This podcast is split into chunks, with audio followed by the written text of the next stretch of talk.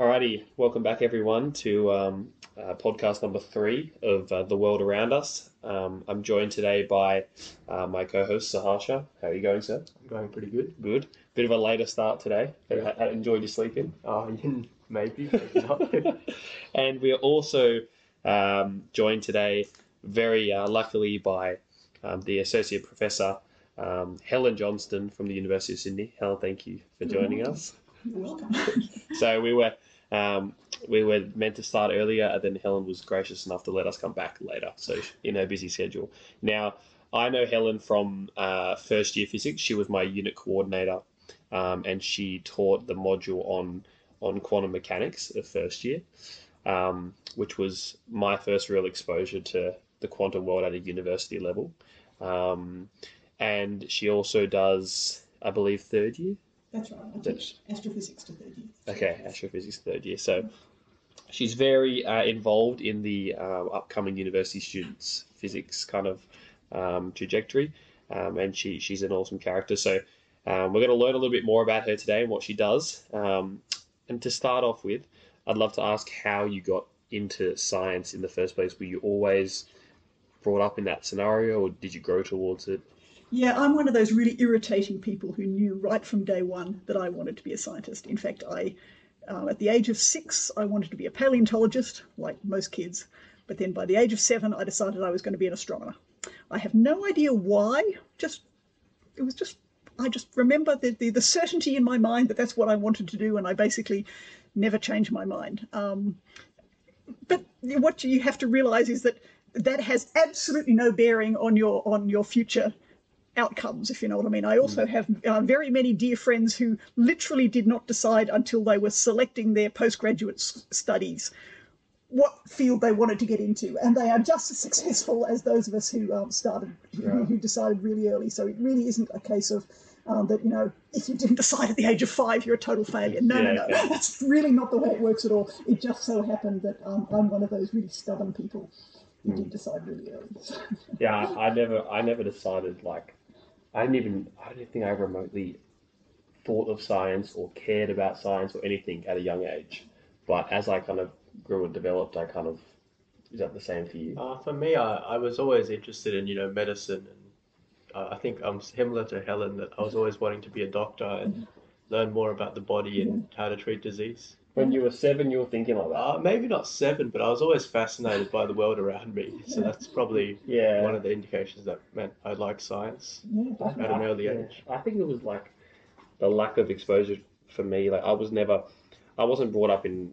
Um, like my parents are not um, academics, um, so it wasn't like kind of thrust upon me, and I wasn't really. I grew up in the northern beaches of Sydney, so we don't really. It's a little bit of surf culture, so a lot of it's just about that, and we don't really think about the science or anything. So I was never really exposed to it in that way, or even had like the sci-fi. wasn't really into those movies and stuff. I didn't really have any source of encouragement.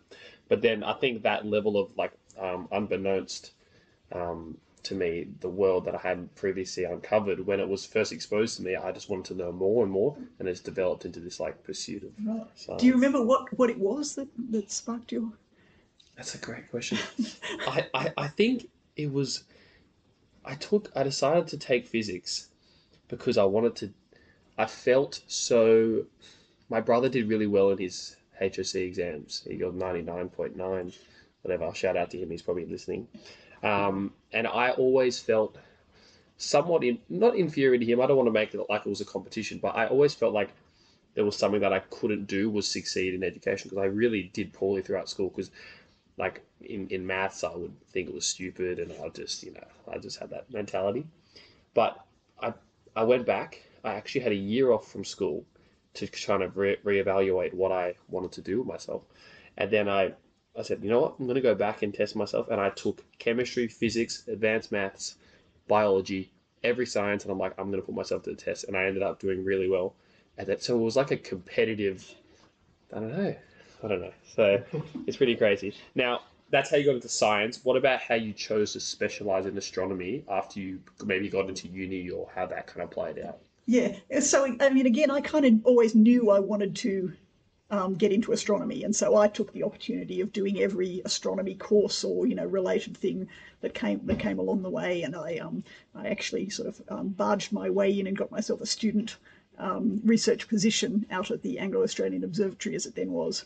Basically, rocked up and said, you know, can I, you know, can can I work with you to do some stuff? So that's that's the level at which I kind of knew what I wanted to do, um, and uh, and then I got to, you know, fin- so finish my undergraduate degree here in Sydney and decided I wanted to go to America to do my PhD, um, and so applied to a bunch of places and. Um, you know, much to my surprise, got accepted at, at, at all of them. This was a, back, back uh, I mean, Australian students are really very well regarded. We get a good grounding in, in physics around the world. Yes, um, especially, it's, um, so think of it. of course, it might not be the right era of the world to be thinking about traveling, Yeah, of course, which- but which is a shame. if but- life gets back to normal, then yeah, it's it's a really fantastic idea. Anyway, so I I um went to America and then. Uh, and then I had the experience that a lot of people have, which is I have this idea. I wanted to do astronomy, you know, and the, the noble person looking out towards the stars. But then it comes down to in an actual, you know, project. You know, Yeah, what exactly do you work on? And so I did the obvious thing and said, "Oh, I'll just keep doing something similar to what I was doing before." You know, for my honours project here at Sydney University, and then it turned out it wasn't very much fun. And so I scrambled around and found someone to work with. So it wasn't really a choice so much as just I fell into a project, uh, having sort of knocked one back and just fell in love with it. Absolutely, this was. Um, it turned out to exactly suit the sort of what I'm good at, which is you know not big picture stuff, you know, airy fairy Yeah, yeah, um, yeah. philosophical imaginings. No, no, no. This is working with actual data. You know, Ah. photons, watching them as they come in, and and, and really trying trying to interpret what's going on. And so I'm really pleased that yeah, I got that opportunity to to to it's a case of finding your own skill set. As I say, a lot of us go in thinking, "Oh yes, I want to do quantum gravity or, or you know, or, or, or whatever." And, and I want- yeah. exactly. Everyone says black holes. To do black holes? Yeah, all fun stuff. Um, you know, that, there are the buzzwords, and I get it. That's the stuff that's really fun when you read it in Scientific American and all the rest of it. Yeah. And you know, you say, "Oh yeah, cosmology." You know, I want to work out how the universe began and all the rest of it. What people don't understand is when you study cosmology as an observer. You spend your whole life studying faint, fuzzy, fuzzy blobs. It's like, you know, and the, the point is, they're always faint because if you get a bigger telescope, you just go further back, Yeah. which means they're still faint, fuzzy blobs. so Yeah, you never actually get to see anything proper, right? Um, you know, and who knew that when you when you go into things? Do you know what I mean? Whereas Yeah. if you're sensible and study stars in our galaxies like binary stars then there's the actual information, information yeah. around that's right you can collect enough data that you can actually say something interesting yeah and so it turns out i did end up with black holes just not the theory of black holes and and, and einstein and stuff it's more let's measure these things and that's you know that's yeah That's, that's more, really yeah, exciting that's more influential, Yeah. arguably, because Yeah. everyone. I mean, I know I like. I always think about, you know, unifying gravity and quantum mechanics. Like, oh, of course, there's been this amazing thing, but in, t- in terms of practicality, we're living in a living in a society where you need a job which is practical and allows you something. The last thing I would want to do is become a science who scientist, not become a science, become a scientist who works kind of inconclusively on a theory, which is enjoyable to think about, like the many worlds theorem Yeah. or this black hole, white hole, you know, time travel stuff, and never really ha- have made any definitive inroads in the progression of science. I'd rather, as you said, have like actual physical data, yeah be able to see what I'm working with, yeah and you know, have that satisfaction. Yeah. And don't get me wrong, some people love the whole philosophical Oh, approach yeah. to this. And, you know, as you say, let's think about multi worlds. But turns out that mm, certainly my mindset is very much, you know, if I can't actually make a prediction and get a measurement out of this theory, then what's the point? You know what I mean? Mm. Yeah. Whereas you tell me there might be a black hole out there that I could actually point a telescope at. That's that's exciting. That's that's the, the sort of thing that, that yeah. That's the essence of science, isn't it? Yeah. Like having an idea and then being able to verify it with Yeah, exactly. experimental data. And I, I can't imagine working for so long. A lot of the theoreticians who, hopefully, I was speaking to Helen earlier, and hopefully we get a few of the particle physicists or theoretical physicists on to be able to speak about these things. But to work on an idea which may be just impractical as terms for the level of advancements of technology at the moment. Like I was speaking to um, Professor Tim Bedding from um, podcast number one, um, and we're just speaking about the limited number of resources and how we have some people with these brilliant ideas in physics and theoretical physics, um, physics, but no real experimental way of recreating them. So they could have an ideas equally as influential as Einstein and Newton, and they're living in our times, but they don't get their recognition because technology is not there yet. Yeah. So there is this discrepancy between living in the present and utilizing the technology and maybe doing work that's not this ridiculous notions, but getting work done Yeah. ultimately. So, what um, uni did you go to in America? So I went to Caltech, which is in um, in California. Famous Caltech. That's right, the famous Caltech, which I like to describe as a fantastic place to have been. That's Right, okay. It's it's extremely high pressure.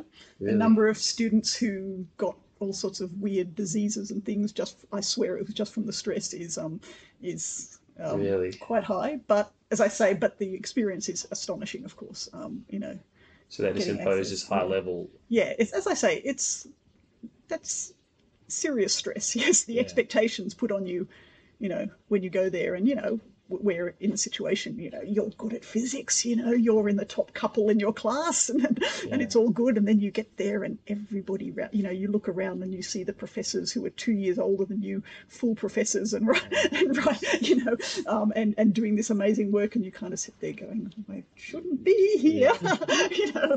Um, so yeah, so you know, but but no, it was it was excellent grounding for Yeah, yeah. and, and a fantastic opportunity, of course, for for, for what for What you did in the future. do in the future. Exactly. Yeah, but right, yeah. yeah, I guess you don't go there to be a mediocre physics student. well, no, that exactly. you go right. there to push yeah. yourself, and I guess Yeah, but I would say um, I think more Australian students than do should think about changing universities, going overseas or something. Um, doing it when you're young is the right time to do it. Um, you don't have any family ties or you know anything Yeah. um, you know that's keeping you here, and just do it. You know, it's it's scary. It's scary as all hell. Saying you know I'm I'm going to you know leave these shores and you know go and do I know not what over in in some strange land. Um, but yeah, it's it's it's an extremely um, yeah, it's, it's just a fantastic thing to do. Mm. I mean, you know, next best thing is to do the exchange thing and do it just for one year. But yeah, yeah, but, exchange is always on offer. but yeah, uh, uh, exchanges, and I would highly recommend that anybody who gets a chance to do that just really should. Mm. You don't know what what you're like until you've separated Experienced that. yourself from all the stuff that's all around all the time. Do you know what I mean? And then you go and live somewhere else with completely new people, sometimes a completely new language, you know, new new everything. And yeah, you find out stuff about yourself as much as anything else. And it's uh, it's it's it's yeah. Did you, so you went at the end of your honors year. You That's did- right. So you did a yes, three or four year Yeah. bachelor. that's right. Four year degree here at Sydney, and And then then- I did that include honors? that included honours. Okay. Yes, yes. And then you went straight and after then that. went straight after that. Yes, and I was I did the funny thing of uh, of course our academic years are out of sync.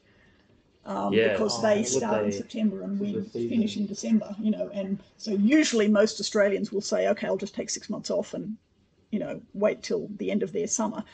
But again, I was just one of those weird people, and I wrote to them and said, "Look, do you mind if I just come late?" You know. Right, okay. And so I, I did. I started in January immediately after finishing my honours. Again, Wow. maybe that wasn't so sensible. It might have been a good idea to take a bit of a break. Yeah, but, you know, but um, but no, I, I rocked out. You know, left Australia on the second of January. Um, you know, literally just after finishing my thing, and rocked up in Pasadena and got to the department and found nobody was there because they were all off at the um, annual meeting of the American Astronomical Society just down the road. So I toddled off down and, and sort of you know introduced myself. Hi. So- And that was the start of and everything. That's how I started my. That's right. Yeah. So it was. Uh, yeah. Crazy because I remember my brother just finished up his honors project, or recently he did in neuroscience, and um, I just remember afterwards he's like he needed a break. It Yeah. was crazy. It was like sixty-five pages Yeah. of long, tedious content, and by the end of it, he was just run down. So you were a keen young scientist. Yeah, as I say. just Th- There are other words, you know, like stupid, but it's like, but yeah. Uh, yeah. So now, um, at the moment, your research, we were discussing earlier that there's always fluctuations um, as a as a scientist, and you have periods of really exciting research that you Yeah. got data for and you can go for. Again, it co- comes back to that um, that idea of the amount of information that's utilizable and present there for Yeah. you to be able to then interpret as a scientist. Um, but um, there's fluctuations where you're excited about work and then you're not excited about the work, but it's ultimately work at the end of the day. So, do you have any? What what kind of research do you specialize in? And maybe you could provide an example of some sort of a previous um, research project that you had and, and you're excited about, Yeah, or sure. currently. Sure. And, and, and again, I, I have to preface this by saying it's not just, you know, highs and lows of enthusiasm. There are a lot more mundane things that get in the way of people's research, like having a job, things like that. I'm, I'm quite serious, you know. Um, well, just, you know, the availability of, of, of, of, of you know, you've got to have a, a, a job in order to be able to do research. And, you know, I know that sounds um, a strange way of saying it, but it is true. And the um, reality of today's funding is that there aren't very many jobs in a field like astronomy, you know, and so a lot of people will work really hard and get a PhD and maybe get a postdoc or so, and then find at the end of it that there just aren't any jobs to go into, and that's that's a, a sad reality of Yeah. today of today's life. And so, you know, so so take me for instance, right? I had a whole series of short-term um, research positions, and eventually got a, a, position that um, concentrates on teaching. Right, so I'm, I'm now spending most of my time teaching physics. You know, that's not what I aimed to do. I aimed to be a completely research astronomer, but you know, it's not the way it happened. But I'm fine with that, right? You know, it, sometimes life um, changes, and I'm just happy that I at least get still to do some astronomical research, which is so that sort of keeps me happy um, while I spend the rest of my time. So do, do you rely you rely on funding for your own research, but then you're under a a level of employment by the university for the teaching role, but then any additional stuff is funding dependent. Well, so um, so um, it turns out that astronomy actually, the sort of research I do doesn't actually need very much in the way of external funding. We're very lucky here in Australia that we don't have to, for instance, pay for um, observatory trips. Right? If you get if um, the way that you get data as an astronomer is you apply to a, a telescope and you say, I would like to use your telescope for four nights to do this sort of science and this is the sort of measurements I will take and you know this is Oh, what I expect to get out of it. booking Exactly. It's not it's, as I say, you're, it's it's an application, right? And they get all these applications and some telescopes are oversubscribed by a factor of four or five to, to one. So only twenty percent of all proposals actually get given the oh, time they asked for. You have to present a proposal and then they. Yes, and then they judge them, and then they say, okay, we've judged the best ones, and we've allocated this time, and so they say, so you, you're going on, you know, June 13th to 16th, and you say, excellent, write it in my diary, right? And on June 13th to 16th, you go to the telescope, you get the telescope is then yours for four nights, and you t- do whatever it is you promised you'd do, and then you bring that data back, and that's what you spend the next few months working on. You see, so that's the way astronomical research works. As I say, we're lucky in Australia that we don't have to pay for that telescope time. Um, so when we apply to an Australian telescope, or as it happens to the big European telescopes, if you are given time, you're also given funding that to do the observations, which is great. Which means that someone like me who doesn't have independent research funding can still use the telescope, right? So I have a salary, I have a job, but I don't actually have grants that allow me to pay to go to a telescope. Luckily, I don't have to. Okay. Um, yeah, exactly. So as I say, that's the, the, the terrific way that we've got it set up in this country. It's not true in some other countries, like in the US, for instance, where you'll actually have to, you know, uh, uh, uh, basically you have to have research funding from other sources just so you can travel to get your own data, right? Um, um, what's more, you often have to pay to publish that data in scientific journals and that. So yeah, as I say, so the, the, the world of science is a peculiar funding model. That's right. very you know backwards in terms of science and medicine especially. I know people pay thousands for a vial of insulin, just you know Yeah. for one month's supply. Yeah. It's it's ridiculous. Exactly. Well, I'm just Yeah. surprised that the American universities, which are meant to be so much more prestigious and Yep. scientifically orientated, are actually in a worse position than some, you know, small unis in Australia who Yeah. might not have as much. You As. I say, very, very different funding models. You know, so what it means is that if you're working in a place like America, you have to line up a whole lot of funding in uh-huh. advance, knowing you're going to have to spend it on, on doing your job. Do you think know what I that's where like this high, really high level of academia comes from in America, knowing that if you do get a job, you're going to be very much dependent on on yourself, and you have to be really it's, proficient it is cutthroat, yes. Um, it's also true that it, there's a very notable difference. There are differences in the overall research culture, if you know what I mean. And so, very famously, um, at least in some subfields of astronomy in America, um, there is literal theft of people's ideas. You know, you know, people will go to a telescope and instead of observing what they said they would observe, they would observe something they heard on the grapevine that someone else was planning to do. Do you know what I mean? And so, yeah, um, so serious, you know, co- um, major competition going on there. Whereas it's and, and again, these are these are all terrible stereotypes, but nonetheless true. Right? You know, um, it, the, the the stereotype in, uh, of in European astronomy is that if there are competitors who are working on what you want to do, you just invite them all to, all to become part of the same team, and so teams get very large very fast. You know? um, and that has problems of its own, of course, because it's hard to get things done if you've got 27 collaborators and that. So, yeah. So anyway, um, back to my Yes, research. Yeah. research. So as I say, uh, what with the funny situation I'm in um, for the last few years, I definitely haven't been working in big teams. I've and it ended up specialising in this tiny little subfield off on my own, being perfectly happy. Right? um, so basically, um, for the last umpteen years, I've been mostly working on these binary star systems called X-ray binaries, which are exciting because they contain either a neutron star or a black hole, which has matter spiraling down into it. Um, and as it does so, it produces all this um, exotic radiation like X-rays, and that's how we find them. But what I do is I use these optical telescopes, like the one out at Coonabarabran, to study them to work out basically the physics of the system, if you know what I mean. And yeah, and so for the last few years, my favourite, I, I have everybody has pet objects in the universe. Well, my pet object is a is a beautiful binary called Circinus X1.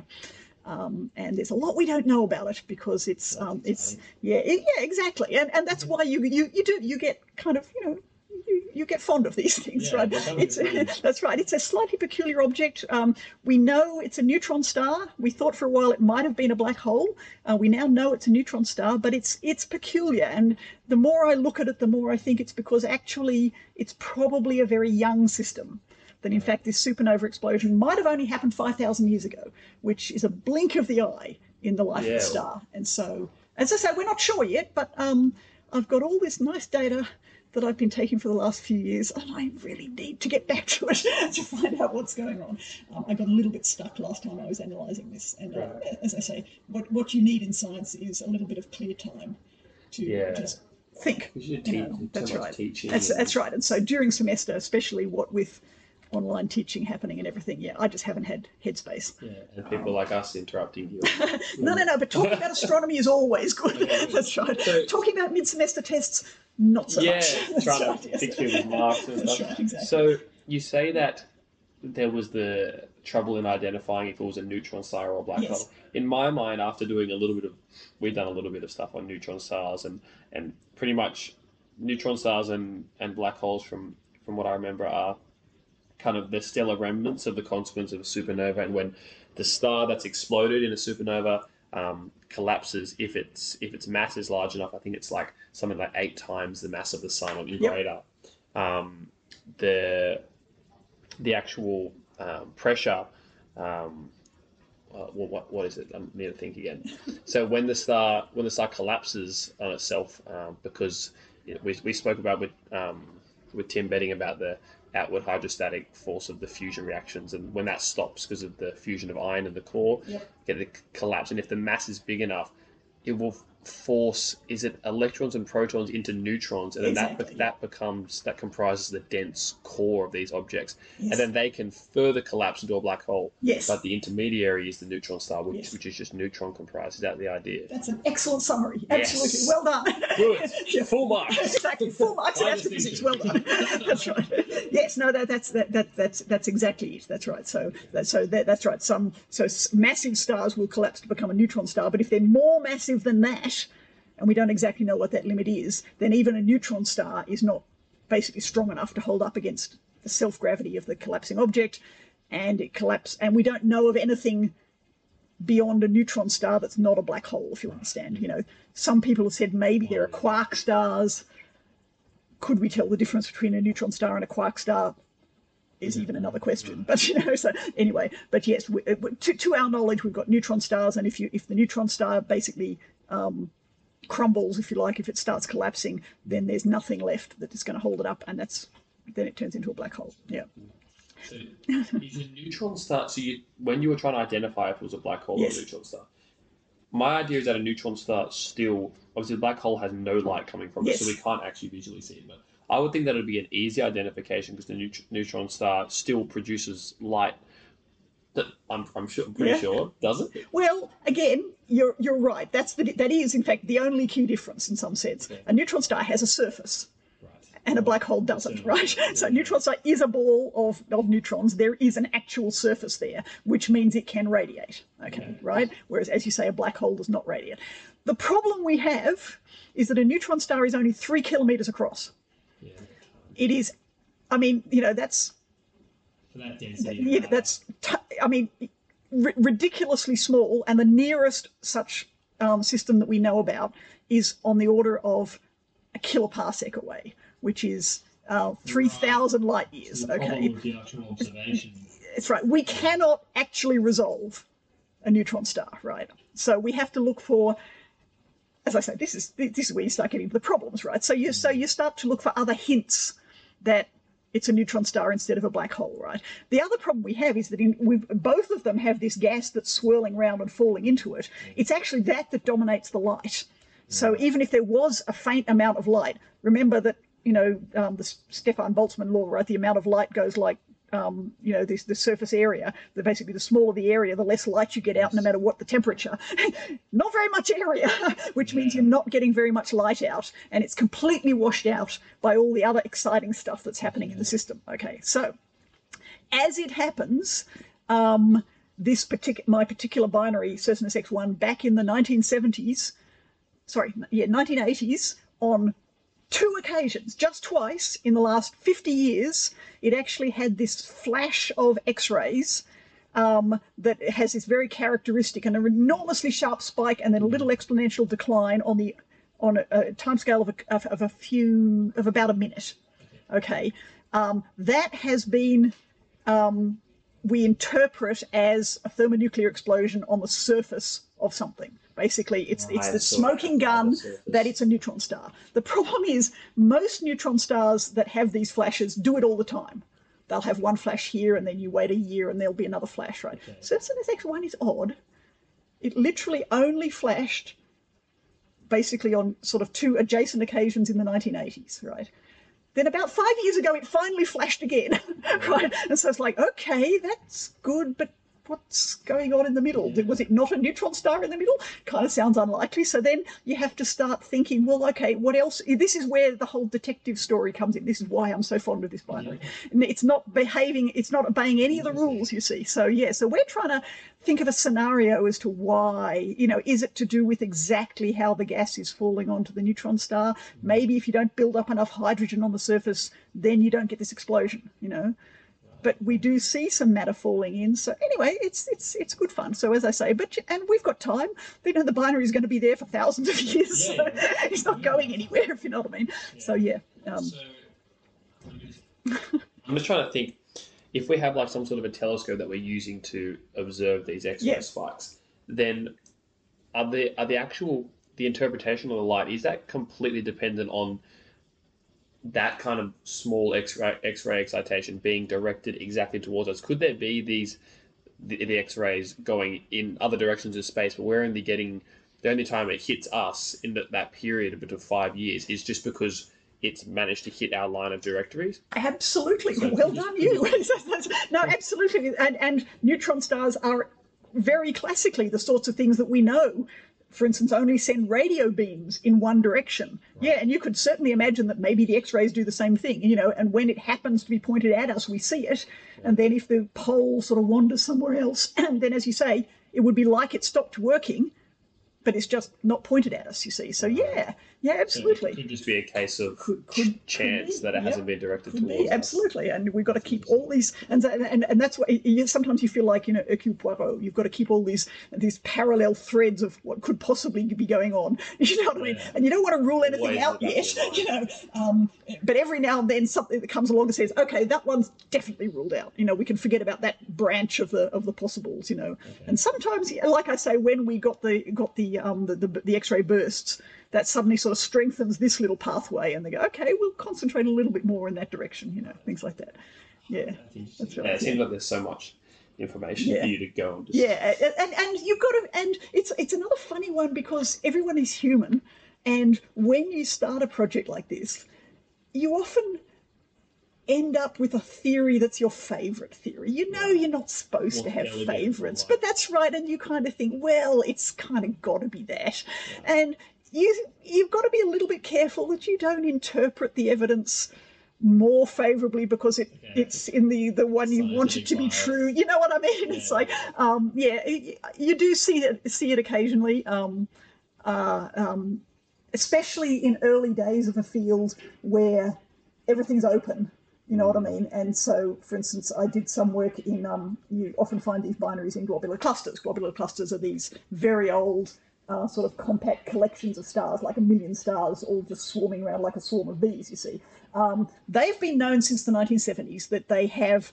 Uh, that uh, that a, a disproportionate number of them have bright X-ray sources in the middle. You see, we now think they're X-ray binaries, right? And the reason is because actually binaries get um, get created just because there are so many stars around. You see, anyway. But in the early days, um, one perfectly natural hypothesis was that it was a black hole sitting in the middle of a globular cluster. You know, hmm. it's a big collection of stars. Why wouldn't the middle of it have collapsed? You know, and so you know people would say, well, okay, let's assume that every globular cluster has, say, a 10,000 solar mass black hole in the middle of it. You see, and then you know, eventually observations come along which kind of rule that out. And so you say, okay, so it must be only a 1,000 solar mass black hole, you know. And then a little bit later we're down to, well, it could be hundreds, you know what I mean? It's Yeah, like okay. there does come a time where you kind of maybe got to say, maybe let's just leave the black hole aside for a while, right? And and think about what else it could be. you know want what it to be a black hole. Yeah, because it's you want it to be a black hole because it's interesting. That's Yeah. right. But um, you do have to be careful that it being interesting doesn't make it true. Yeah, right, don't bring, yeah, you can't bring your own. Exactly. You know, um, ideas are great, but um, the humility to say, I might have just spent five years of my life on the wrong theory, you know, Yeah, right, is, yeah. is, is something that's, yeah. And, and, but can I say, this is another advantage, major advantage of being an, an, of an observational astronomer, because my observations are correct, whether or not my theory is correct, if you understand? Provided I've done them properly, if you know what I mean. I can actually be completely wrong about what I think is going on, and someone can still come back later, reinterpret them in, in a better way, but I've still contributed. Do you know what I mean? Right. Whereas it's always struck me that if you're a theorist who comes up with ideas and your idea is just out and out wrong, completely wrong. That's it. yeah, that's right. But as I say, my biases are showing that I'm not a theorist at heart. Yeah. So that's, yeah, that's, interesting. Yeah. Because uh, yeah, and uh, when we were talking about like the neutron stars, and we've done a little bit um, in in I think it was even high school physics when we spoke about did we speak we spoke about neutron stars and and rotation uh, pulsars and stuff I think in so. high school physics. Yeah. So what I the idea that I have in my head is that when you have a um, a star, um, it's for example the the sun is rotating at a, at a particular rate, and if you have a picture of another star which is much bigger than the sun, when it collapses, I think it's just by the um, the law of inertia, and um, in first year mechanics we got taught this is um, if you reduce your effective radius, Yep. your rotation rate becomes a lot faster. That's right. Simple conservation of angular Yeah, momentum. conservation, yeah, right, angular momentum. So, in the case when we have this transition from a big star to a neutron star, Yep. they have lost all this mass and their radius has become infinitely smaller. Yes. So their rotation rate, in terms of this conservation of angular momentum, which we see is actually is valid even at the interplanetary level. Yep. Um, these neutron stars that you're talking about must be rotating Yep. at a ridiculous rate. Exactly. How do you account for? Well, one, how do you account for that rotation rate? How would you go about calculating like how fast it's rotating? Is there a way that you're interpreting the light, or how, Yeah. is there a Oh, way to determine that? That's actually easy because that's exactly what a pulsar is, right? A pulsar is a neutron star that's rotating fast that happens to have a beam of ra- of radio waves pointed at us. Now, exactly why it's doing that is slightly complicated, but it's to do with the fact that there's it's got its own magnetic field, and so particles mostly stream along the thing between the two poles, but they, they can stream directly outwards from the poles. So it's like having a torch that only shines along the direction of the poles. Okay, and so the thing is, as it if the rota- the angle of that magnetic field is not aligned with the rotation axis, right? Then as it as the star rotates around its rotation axis, that magnetic field sweeps around the sky and it's like a lighthouse. Okay, so it um, and only if it happens to point in your direction do you see it, and of course it always points at you exactly once per rotation period. So it's like easy. You know, what's the rotation period of the thing? Well, let's just time it, right? Boom, boom, boom. There you go. Right. So in fact, that's the the, the one thing we know with to great precision about a lot of neutron stars is their rotation period. Right. Um, now we do know that any neutron star that's not pointed at us, we never see, by definition, because it's not pointed at us. So we have to assume that there's something like maybe five times as many neutron stars as we know about that are sitting spinning that we don't know about. We cannot measure their rotation rate because they're not pointing at us. But since we have no particular reason to think that the ones we see are different, that's fine, if you know what I mean. You know, we're, we're just seeing some random 20% of all the neutron stars, right? Yeah, that's I'm, right. I'm, I'm just thinking. if there's like a way, uh, someone's probably doing this research or done this research, where if you have, if you can work out the um, the radius of the neutron star just from um, observation, well, maybe maybe you're doing the the distance measurements, then you can determine how big it is actually. So we talked about three kilometer radii. Even if it's non-rotating, you can work out by the conservation of angular momentum, maybe that say, for example, the neutron star is five kilometers. That means that the star that it was from previously must have been a certain mass, and then we can just use the two masses and the respective radii and calculate the rotation rate. That's probably not possible, but that's if they're not emitting light. I don't know how else. How yeah. else So can do it. yeah, I mean, the point is that's all that'll give you is an order of magnitude type of thing, hand wavy thing. I'm very good at hand waving. I call it my astrophysical interpretive dance, right? um, anyway, so yes, we can we can do that. But the, the other thing we have to remember is that the um, annoying thing about these binary systems that I'm talking about is because we've got matter that's actually being transferred between the two stars, they're exchanging angular momentum like mad. So um, so in fact.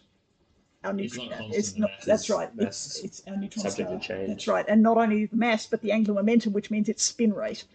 So in fact, these things tend to spin up as they as they accrete gas from the companion. It's So not just two definitive time points where it was a star now it's Exactly, star. that's the right. mass the mass is variable, the spin is variable, everything's variable. Yeah. So yeah. So, That's and that's where the detective story comes in. Yeah, that, that, that's exciting to even think about. Like, I, I can picture myself trying to come up with ways to Yeah.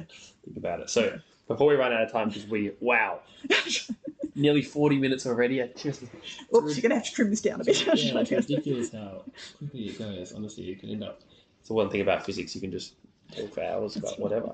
Um, so, I would quickly like to touch on um, quantum mechanics, just because um, Helen did teach me in, um, in, I think it was module three of first year physics. Yep.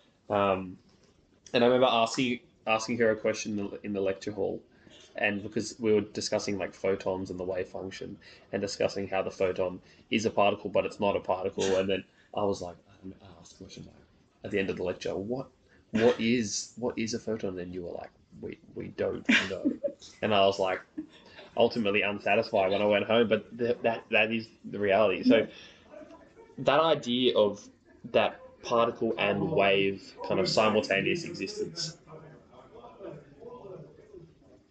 Dr. Carl, so so loud. Um, so that idea of particle and wave nature interchangeability Yeah. kind of stem from the, the theories established by, well, firstly established by Einstein and then expanded upon by de Broglie, Yeah. who said that this wavelength and well, you can relate physical properties of matter to its associated wavelength. Yeah. How is that? What does you, you know what I mean? How, Yeah. how can we interpret that? Well, one of the things that really interests me is I've been doing a whole bunch of reading. I've, I've just been getting into reading, uh, you know, um, biographies, particularly of the people who were doing this work, and I could again I could talk for hours about some of these fantastic people who, who, who, who um, and I'm not talking the the the, the ordinary. I'm, I'm interested in like the early astronomers, the people who worked out um, that stars were made of hydrogen. Do you know what I mean? And it's all based on, and it's it's astonishing to work out from to realize how tightly they were embedded in the quantum stuff that was going on. You know, the buzz that was going around in the 1910s and 1920s, and everybody knew about all these weird theories that people were coming up with. And but what really gets me is is the more I read, the more you realize that even the people who were doing this work didn't really believe it. It's some funny way. You know what I mean? There's some funny mm. way. You know, Einstein comes along and says light is a particle, and everyone goes, "Nah, you're kidding, right? Not really." I mean, you know, and then they, you know, and then it works to explain some stuff, and they go, "Well, okay, yeah, but not really." you know? And so, you know, even like end of the 1920s, the time where we're all familiar with, you know, people like Planck, who was the person who basically invented the thing that led to the development of the photon model, he didn't actually think light was a particle. He just thought it was a mathematical trick that kind of worked, but was clearly just obscuring the deeper wave nature of, you know what I mean? It's like, um, I actually have trouble finding books that are written that are telling me what I want to know. It's like the way books about quantum history tend to be the the really generalist rah rah. Let's talk about Schrodinger's cat right? You know, um, or they're highly mathematical stuff that just assume that quantum theory is true. I want to know how you get from one to the other. You know what I mean? What was it actually like to be working on this stuff? What were you thinking? You know what I mean? Um, you know, when De Broglie says, "Let's assume there's a wavelength," did he? believe it or did he just kind of think well this is a fun game ha ha ha you know what i mean it's like um, yeah it's it, this obviously was the buzz that was going around. Everyone just kind of saying, "Look, we it feels like we can think of anything we like, and it turns out to be true." Do you know what I mean? It must have been such an astonishing time to be doing science. Um, but yeah, and so like I say, I'm trying to, I, I'm, I'm trying to get into the heads of these people to to, to realize what it was like. You know, what was it like to be these early spectr- spectroscopists who hadn't yet worked out that like there was such a thing as an ionized gas? Do you know what I mean? You know, you they they talk about uh, the extraordinary lines of helium, which is now what we call ionized helium. Do you know what I mean? But they just thought of it as helium and then extraordinary helium. It's like, you know, what was your model? What did you think was going on? You know what I mean? Um, the people who were doing radioactivity and you knew that radium did something and it left a new substance behind, but you didn't know what it was. You didn't really know it was a new element yet. You just called it radium 2 and radium 3 and radium 4. You know, you didn't.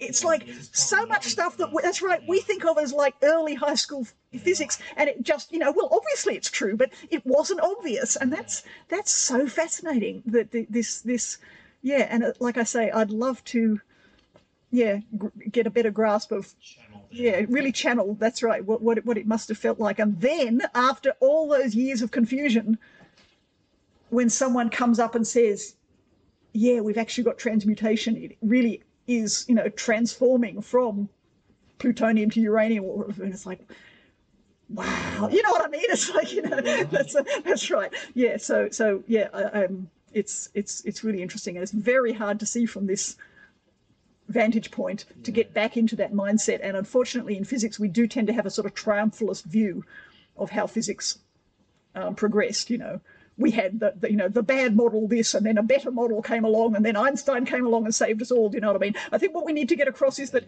actually people thought Einstein was just weird for a long time. You know what I mean? Uh, yeah. So yeah.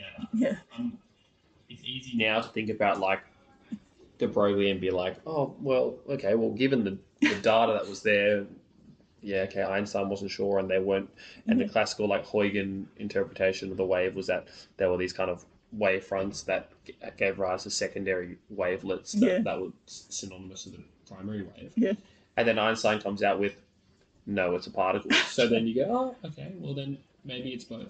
but to actually do that at the time yeah, is A huge step to say that.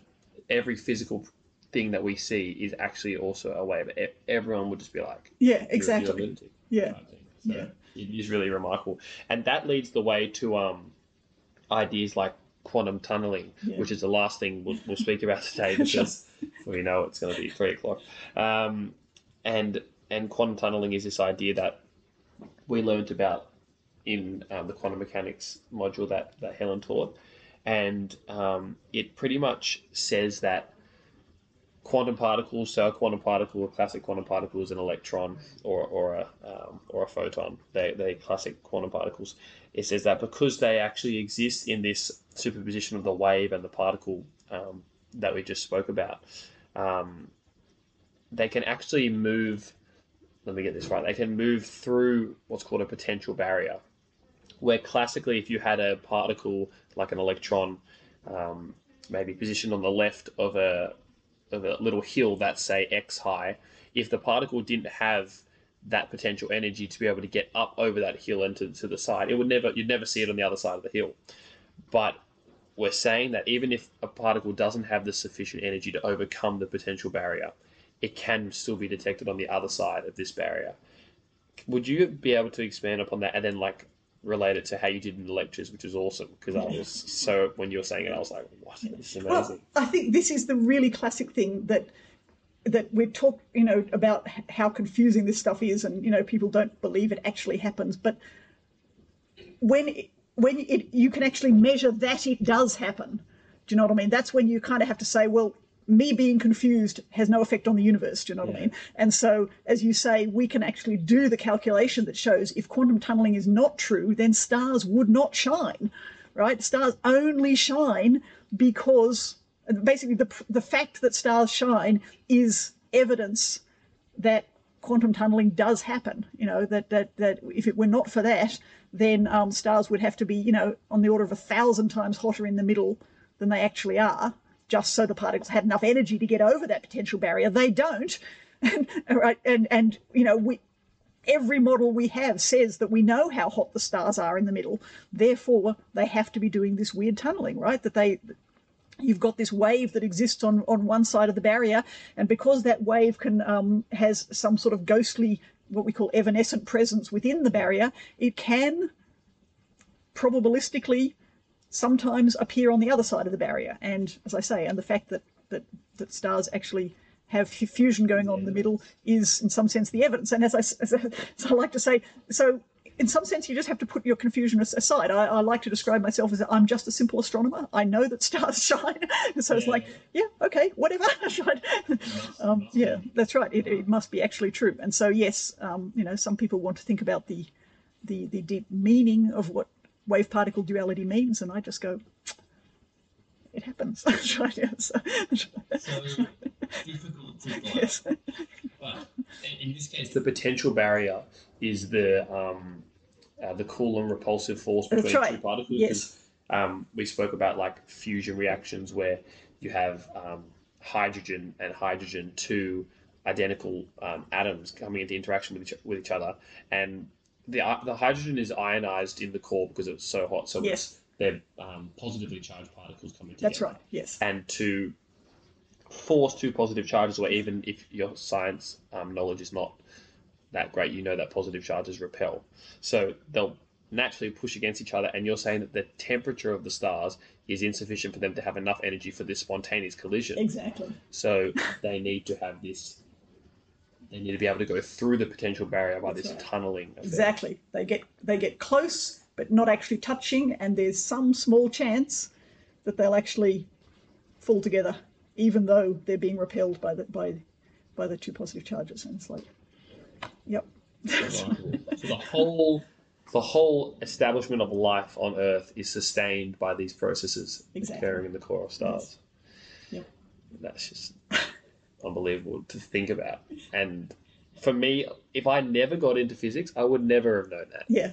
And yeah, okay, it it doesn't change my life now that I know it, but it gives me like an appreciation for the things that are going on. Yeah, there are there. are just things that that you should just sit down and contemplate occasionally and go, huh, that's right. All of us depend on this one little fact that might not be understandable, but yeah, it's there. So many little little underlying facts which rationalize our entire existence, which is remarkable. So we've just hit 50 minutes, so that's more than we planned on talking for, for sure. But I've got another half a page of content here to speak about. But I think that we read maybe book ourselves in for a part two Okay. if if Helen will have us back. And of course, if you have any questions, um, the next one I said with um, Professor Tim Bedding that if we come back, it'd be more like a Q&A. So if you have any questions about um, Helen's research or you'd like her to answer some astro- astronomy questions, um, send them through to the email which is in the description and we can the next one can be a q&a maybe and and some other topics that i want to talk about for example to give a teaser um, i want to talk about um, potentially this new experiment which may have um, found a new force in physics but that's just a teaser that we may link that up with a theoretical physicist or something that's what helen suggested um, uh, so send the emails through um, if if you have any questions. But thanks so much for taking time out of your day. Thank you. It was great. on. It was good. It was good fun. Sahasha, thank you for being here. All good. He- a medical student, so he doesn't have the association with with the physics that, that me and Helen have. Um, but it's great to have him here to support. Um, so. Thanks for listening. Uh, be sure to follow on, on whatever platform you're, uh, you're uh, listening on, and send out send us your questions for the next time. So that's all. That's all for the world around us. today. Oh yeah. Thank you for listening to the world around us. See you next time.